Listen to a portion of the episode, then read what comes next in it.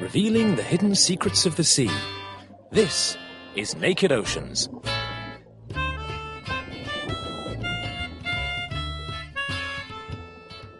Coming up on Naked Oceans this month, we're venturing beneath the waves to look at climate change in the oceans. What changes are we already seeing? How is it affecting marine life? And what are the prospects for the future? We'll be calling in on the Arctic and the Antarctic to find out what's going on in some of the most vulnerable parts of the world. And we'll be meeting some animals from the bottom of the sea at the bottom of the world. Oh my god, that's huge. It's it's like it's almost the size of a dinner plate. That is massive.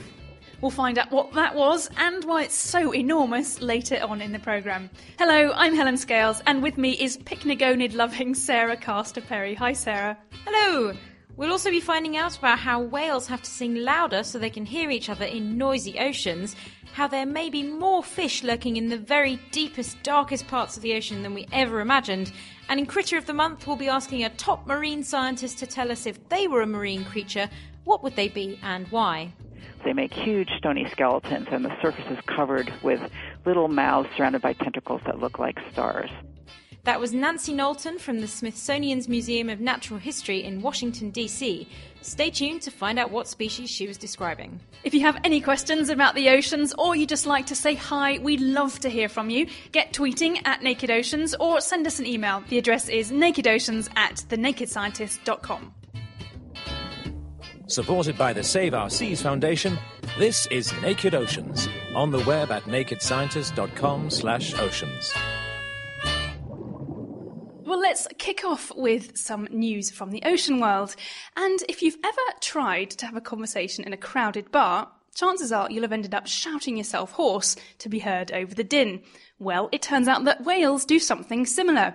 And just like people, if things get too noisy, they may end up just giving up talking altogether. But unlike people, they probably don't just head for the dance floor. Susan Parks from Penn State University led a team who tagged 14 North Atlantic right whales in the Bay of Fundy in Canada, and they put acoustic tags on them that recorded all their calls as well as background noises. Well, they found that at times when background noise was louder, probably because of commercial shipping activity nearby, individual lone whales called at a greater intensity. That's essentially with more energy, strongly suggesting that the whales were trying to make sure that they were heard over the noise. And we already know that birds and primates do similar things when things get noisy around them as well. Well, shouting louder isn't necessarily a great idea for whales. It takes more energy and it makes them more likely to be heard by predators. And those important messages that they're trying to communicate could get mixed up. And ultimately, whales may not be able to hear each other, at least not over such long distances. Well, Sarah, do you know why they're called right whales? I actually don't. I have no idea. Well, it's a little bit sad actually, but supposedly, um, in the times when whale hunting was, was all the rage, these were the right whales to hunt. They're full of blubber and they float after they've been harpooned instead of diving down deep um, and where they're difficult to, to retrieve. So the upshot is that these whales were almost hunted to extinction. Now, this study has really important implications for the conservation efforts of remaining right whales. The calls that the team studied are called up calls, and these are picked up on automated sound recorders that are set up in the sea, and they give us an estimate of how many whales there are in a particular area. And that provides crucial data for population monitoring. So, if the whales are changing their calls when the waters get noisy, it could mean that these automated whale detectors are actually inaccurate. So it's a really important finding, not only because it provides yet more evidence that marine mammals could fare badly as the oceans get noisier, but because we may have to look again at the ways we use to work out how many of them there are left. Well, I've definitely had the, the sore throat the morning after the night before after having shouted in a crowded bar. It's not, not pleasant. Um, well, I've got another story here. Uh, a team of researchers from the University of Aberdeen have found that there actually may be more fish living at extreme depths of the ocean than we previously realised. The group led by Toyonobu Fujii used a free-fall lander baited with mackerel and equipped with a camera to observe life in the Hadal Zone of the Japan Trench in the Pacific Ocean. The Hadal Zone describes depths of between 6,000 metres and the full ocean depth of 11,000 metres. And the evidence for fish living at these depths has in the past been pretty uncertain and mainly based on trawling records, which are actually pretty unreliable because it's not really clear at what depth the fish really entered the net, so it can be quite unreliable with numbers. But by using direct observation with a camera, the team were able to record the deepest ever observation of a group of fish called snailfish at 7,703 meters depth. What was really exciting about using a camera rather than a trawl net was they were also able to observe the behavior of the fish, which isn't something that has been done before and obviously isn't something you can do by just pulling some fish out of a net. From the observations, the team argued that although the numbers of these particular fish were much higher than expected, the diversity of fish species at great depth is actually probably much lower than previously estimated. Although they did stress that our knowledge of the Hadal zones of the deep ocean is still pretty inadequate and incomplete, I guess because pretty hard place to study, really. Great depth, great pressure, you need a lot of specialist equipment to go down there, so. It is awesome to think of all the stuff we still don't really know about because it's just out of our range. But snailfish at seven kilometres beneath the sea, I mean, that's just fantastic. There's also an important study just out showing that if we take steps to improve local water quality, we can help coral reefs cope with the global problems of climate change and warming seas. Scientists at Florida Institute for Technology studied reefs across the Florida Keys, and that was throughout three periods of coral bleaching, which is when raised sea temperatures cause the life giving algae to abandon their coral hosts, often killing them in the process. And in 2005, over half of the reefs in Florida bleached. Well, the research team found that the reefs that were hit the hardest were in areas where municipal wastewater runs off the land and dumps nutrients like nitrates and phosphates into coastal waters. This stresses out the corals, encouraging blooms of aggressive, big, leafy algae that outcompetes corals and makes them more susceptible to bleaching. Well, the healthier reefs that coped better with warmer sea temperatures were those bathed in cleaner water. Now, in the face of so many problems linked to climate change, like warmer, more acidic waters, sea level rise, and all those sorts of things, it can be really difficult to remain positive about the state of the oceans, and in particular the vulnerable habitats we have, like coral reefs. But essentially, this study offers really good evidence that taking small, local steps to keep water clean can play a crucial role in keeping reefs healthy, making them more likely to survive other threats from climate change, which will need long term and international solutions. So, really, it's a perfect case of thinking globally but acting locally. Well, one of the ways that of knowing how things are going to respond in the future is what what have we got now? What what species are we likely to lose in the future? And just finally, a really exciting piece of news has come out this week, which is to do with the census of marine life.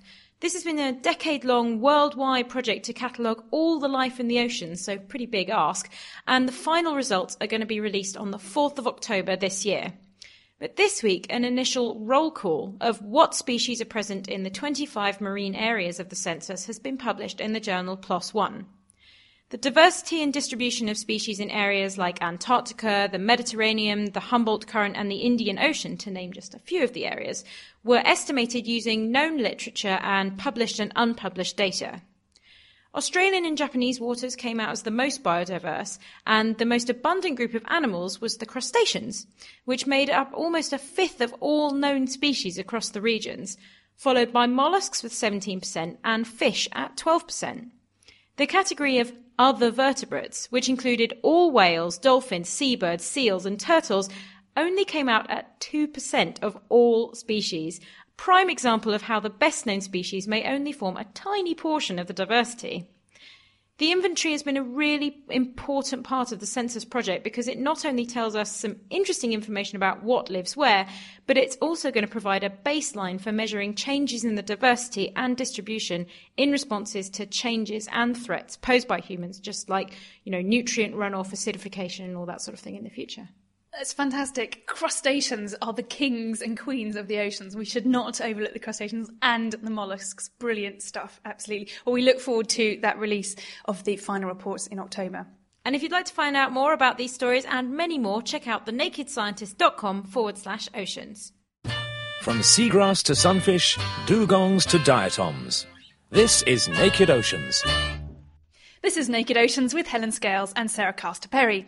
Now, there's little doubt that the increasing level of carbon dioxide in the atmosphere is already leading to some really worrying impacts in our oceans. The effects of climate change in the marine realm is a huge topic with all sorts of important implications and issues to consider. Well, to get a handle on where we're at, I spoke to John Bruno from the University of North Carolina at Chapel Hill. He recently wrote a review in the journal Science, summing up all we currently know about what's already going on and what we might expect to see in the coming years it's surprising how quickly this is all happening. I thought I would mostly spend my career warning people about the dangers of future climate change, but it's happening so quickly. I'm actually witnessing it and probably will spend half my career studying it. So, what kind of changes are we seeing happening in the oceans? So we're we're seeing first very simple changes. Animals um, simply dying when the water gets too hot. Um, so corals and many other animals have um, very uh, specific um, thermal thresholds, so they can only tolerate temperatures either too warm or too cold to a certain degree. And so, for example, if um, summertime water temperatures get about a degree Celsius or a little bit more warmer than as usual, that can kill corals.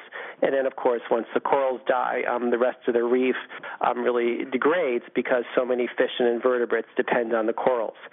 But I think the really interesting thing from um, our review article was how many other uh, more fundamental, but in a lot of ways less visible changes um, are occurring as a result of climate change um, generally and um, ocean warming in particular. So it's not as simple as warming happens, animal dies. That's pretty simple, and that's I think what scientists have been looking for, and what the public probably um, expects.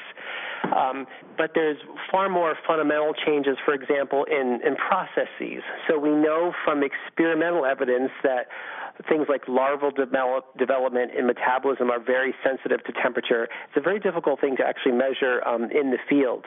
But there are some related phenomena um, from this broader field of science called um, the metabolic theory of ecology um, that we are seeing.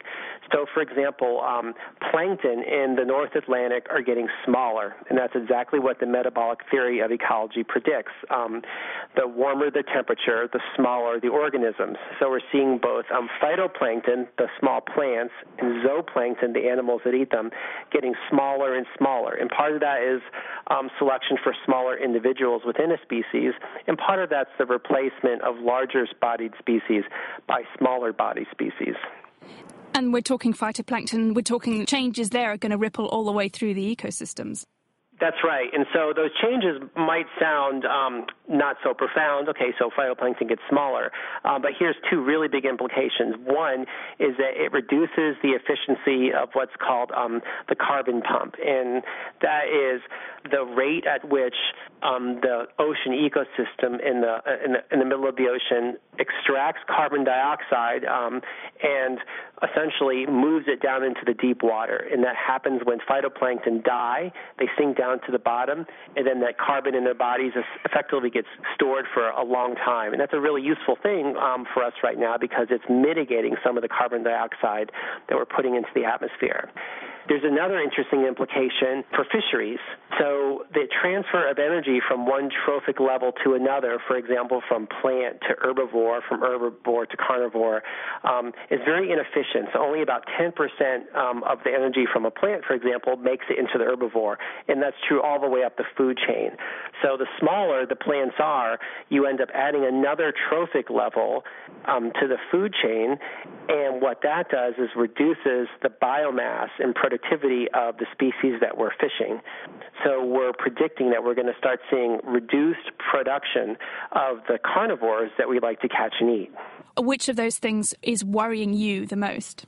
I find the change in species distributions both worrying and also, frankly, quite interesting.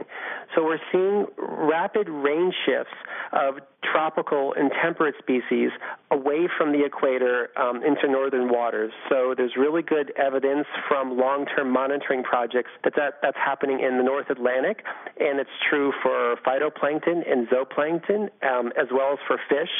So again, these tropical species are moving northward as the oceans warm. And a study just came out in um, the journal PLOS One. It's open access, so anybody can go look for it. It's um, Fodrie et al. 2009 and they had a time series of what fish were present in the northern Gulf of Mexico in the 1970s, and they went back to the same sites and used nets to catch all the fish to figure out what was there now.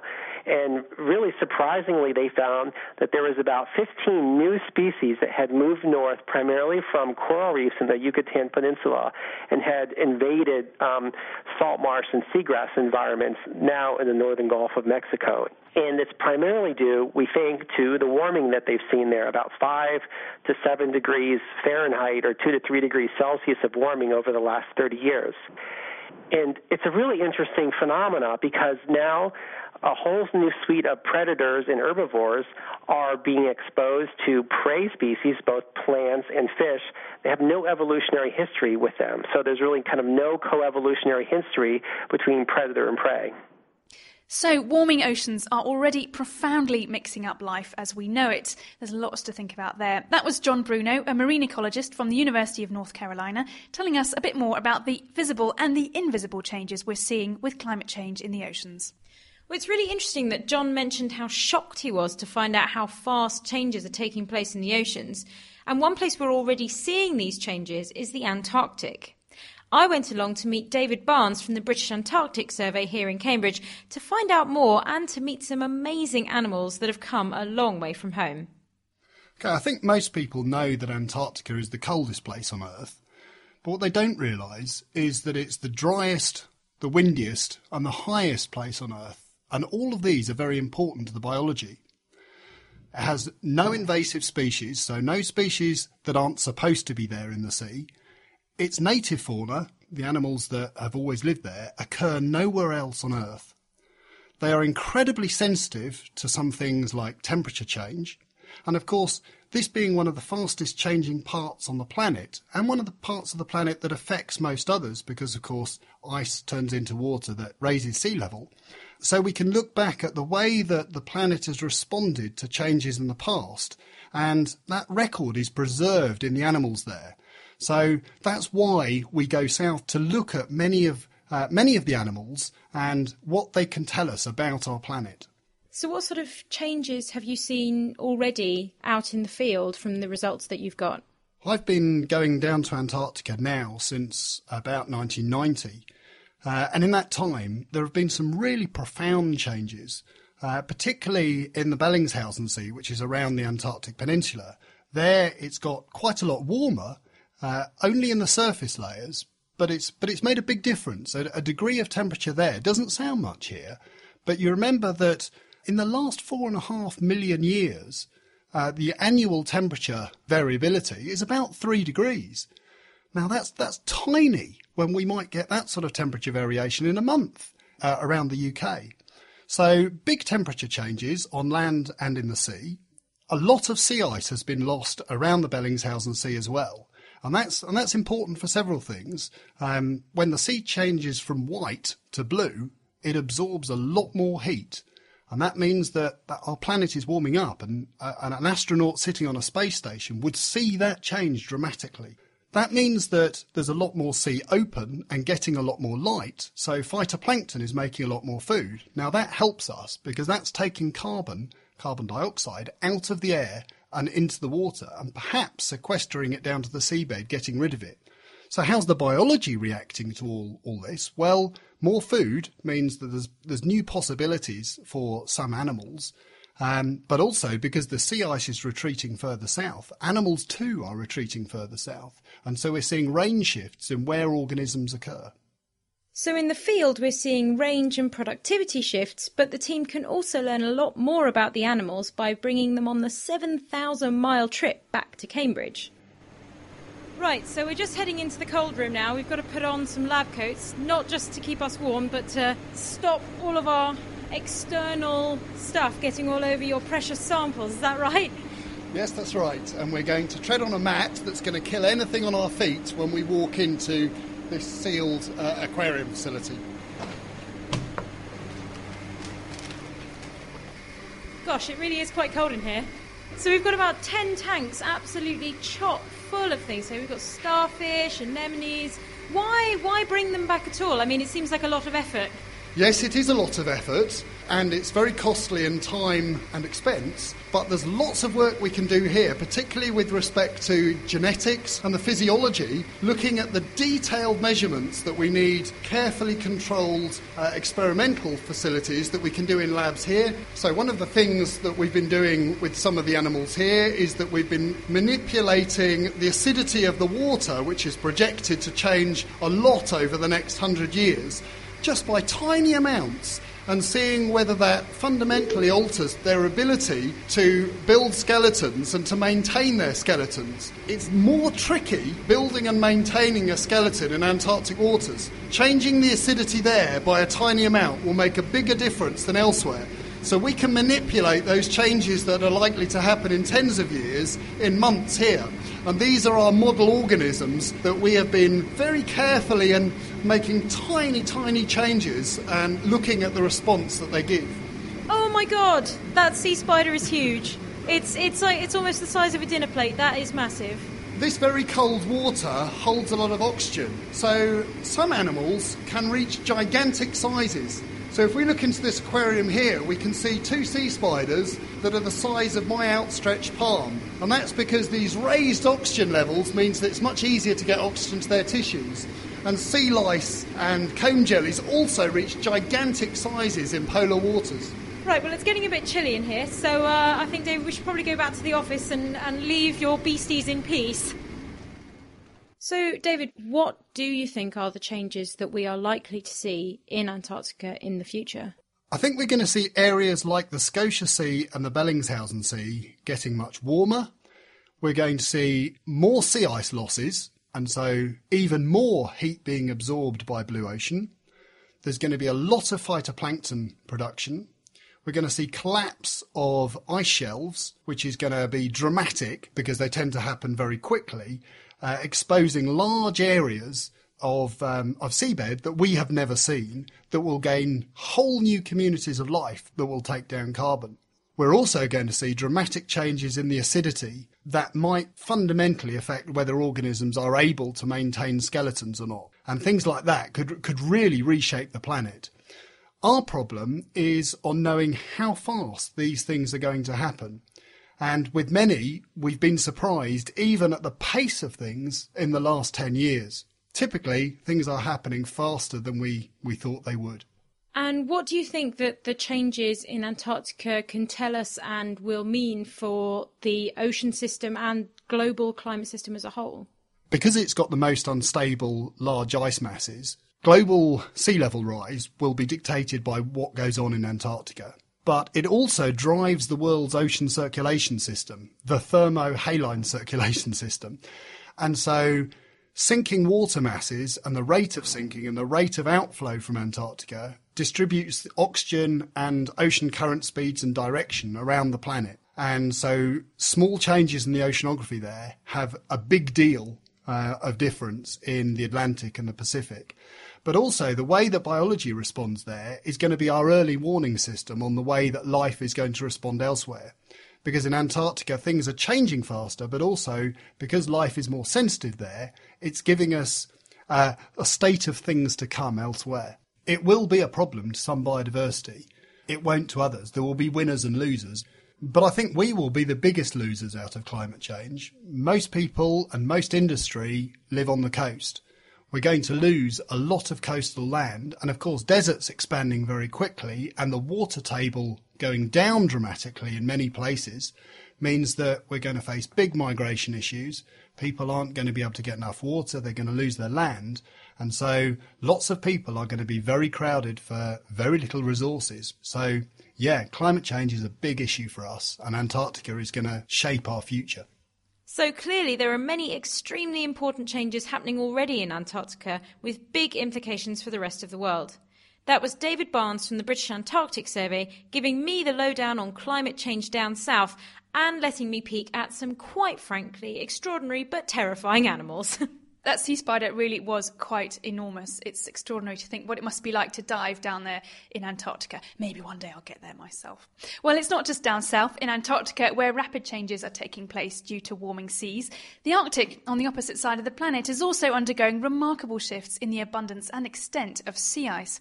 We hear a lot about how this might affect big, lovely, charismatic animals like polar bears and walruses, but there's also an awful lot more going on in the Arctic sea ice than first meets the eye. To find out more, I had a chat with David Thomas from Bangor University in Wales to find out about the changing face of Arctic sea ice. It's been very clear for the last five, six years or so that we really do have shrinking summer sea ice in the Arctic. This means that ice that normally lasted throughout many seasons is, is now almost totally disappearing in the summer. This is in contrast to the total ice in the Arctic in the winter period, which is about the same extent as, as it's always been. So when people in the media talk about Arctic sea ice loss, they're really talking about loss of sea ice in the summer months. And there are predictions that, well, the most catastrophic is, is by 2013 there will be no ice in the, in the Arctic basin in the summer. Um, more conservative estimates say in the next hundred years there will be no uh, ice in the Arctic basin in the summer.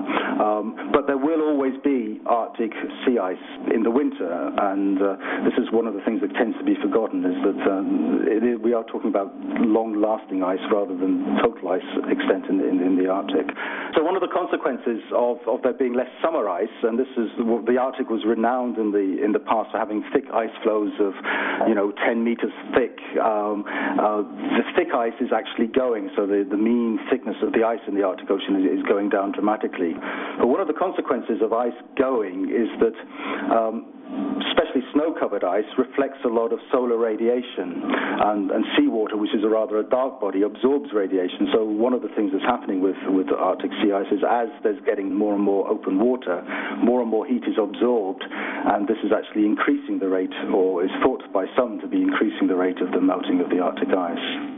Well, we hear a lot about polar bears and walruses being the wildlife that suffer as Arctic summer ice disappears, but there's a lot more going on, not just at the top of the food web. What do we know about life under and even in the sea ice, and why is it important?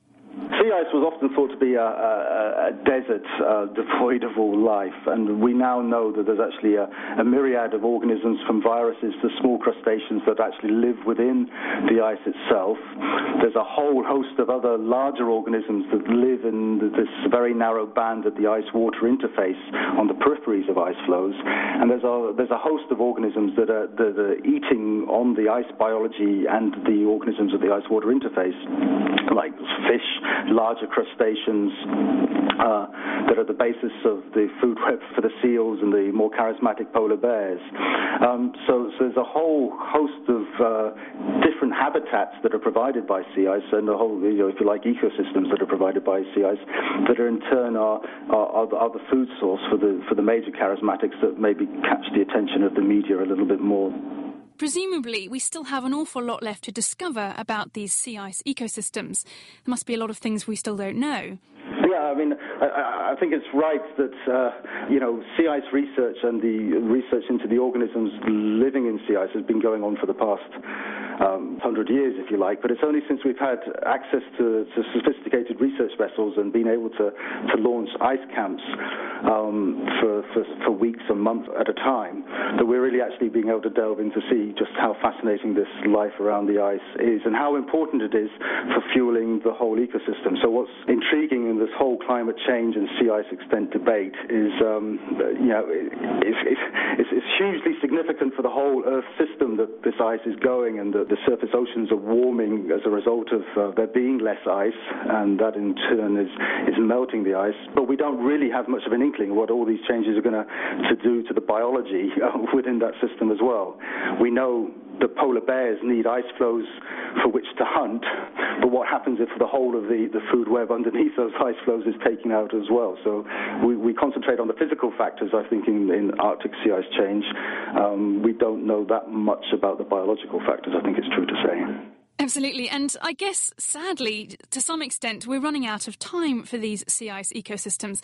Is there anywhere in particular that you're focusing your research efforts at the moment? One of the intriguing things about this whole sea ice and climate change effects is, is that of course we, we concentrate on the Arctic because that's where tangible changes are taking place. But in the Antarctic, for instance, we're not noticing such major changes in sea ice, except in certain regions like the Antarctic Peninsula. But in the, the rest of the Antarctic, the total sea ice extent is, is, is rather rather stable, if not increasing slightly. So it must be said that the climate change focus on the effects of climate change really are focusing in on the Arctic, um, because I think time is running out. You know, if in 50 years' time there is no summer sea ice and we don't really understand why the summer sea ice was important for the ecology, um, we're going to be a little bit bamboozled by that. So I think we, we do have a sense that time is really running out in the Arctic for actually understanding how important these systems are. I guess really the big question is what's going to happen in the years ahead? Do you have any thoughts on that? I don't think there's any argument. Uh, what I'm fairly convinced is that, you know, we are going to reach a stage where, you know, Arctic sea ice is going to be absent in the summer months. This means that there's going to be much larger periods of open water Potentially, um, that would mean because ice is a very good absorber of light. So you put a slab of ice a meter thick over the ocean, and a lot of light gets cut out. So if there's no ice, potentially there will be increases in the amount of uh, productivity or primary production of the of the unicellular phytoplankton.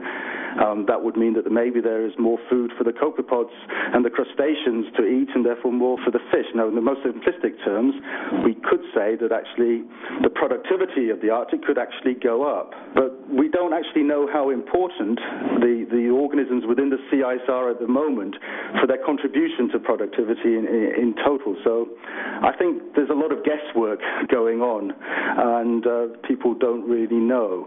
What we do know is that the ice that will be there is going to be thinner, more light will get through to the water, so therefore productivity in the ice and in the oh, surface waters could potentially go up.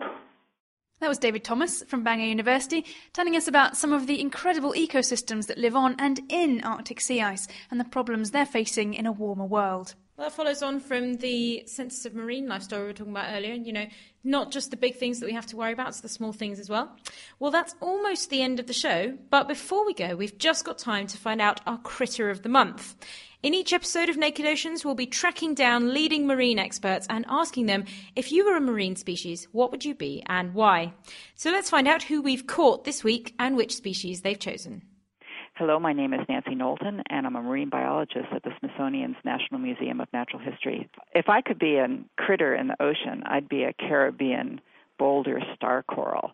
These are they're called star corals and boulder corals because they make huge stony skeletons and the surface is covered with little mouths surrounded by tentacles that look like stars. Uh, they're also in a way the stars of the reef because although they grow very slowly and reproduce just once a year in a, about a half hour time period, they're very strong so that when a big hurricane comes, uh, all the more fragile corals are broken to pieces, but the star corals survive. Now, in the Caribbean, the star corals have been really common for thousands and thousands of years, but lately they've been suffering a lot from bleaching uh, from too warm water that's too warm and disease. So I guess it is an open question as to whether they'll be the stars of the reef in the future. Fantastic. Our first invertebrate for the Critter of the Month Hall of Fame. You can find out which species other marine scientists and explorers would like to be on our website. That's thenakedscientist.com forward slash oceans, following the links through to Critter of the Month. Well, time has caught up with us once again, and that's all we've got time for this month on Naked Oceans. Tune in again next time when we'll be looking at the science of tracking sharks. How do we follow them? Where do they go? And what do they get up to when we're not watching? That just leaves me to say a big thank you to John Bruno, David Barnes, David Thomas, and Nancy Knowlton. Until next time, do get in touch with any questions or just to say hello. We're on Twitter at Naked Oceans, or you can email us. The address is nakedoceans at thenakedscientist.com. And you'll find more information about this month's show and all the others at thenakedscientist.com forward slash oceans. Until next time, it's goodbye from Sarah and from me. Goodbye. Naked Oceans is produced by the Naked Scientists and supported by the Save Our Seas Foundation. For more information, look them up online at saveourseas.com.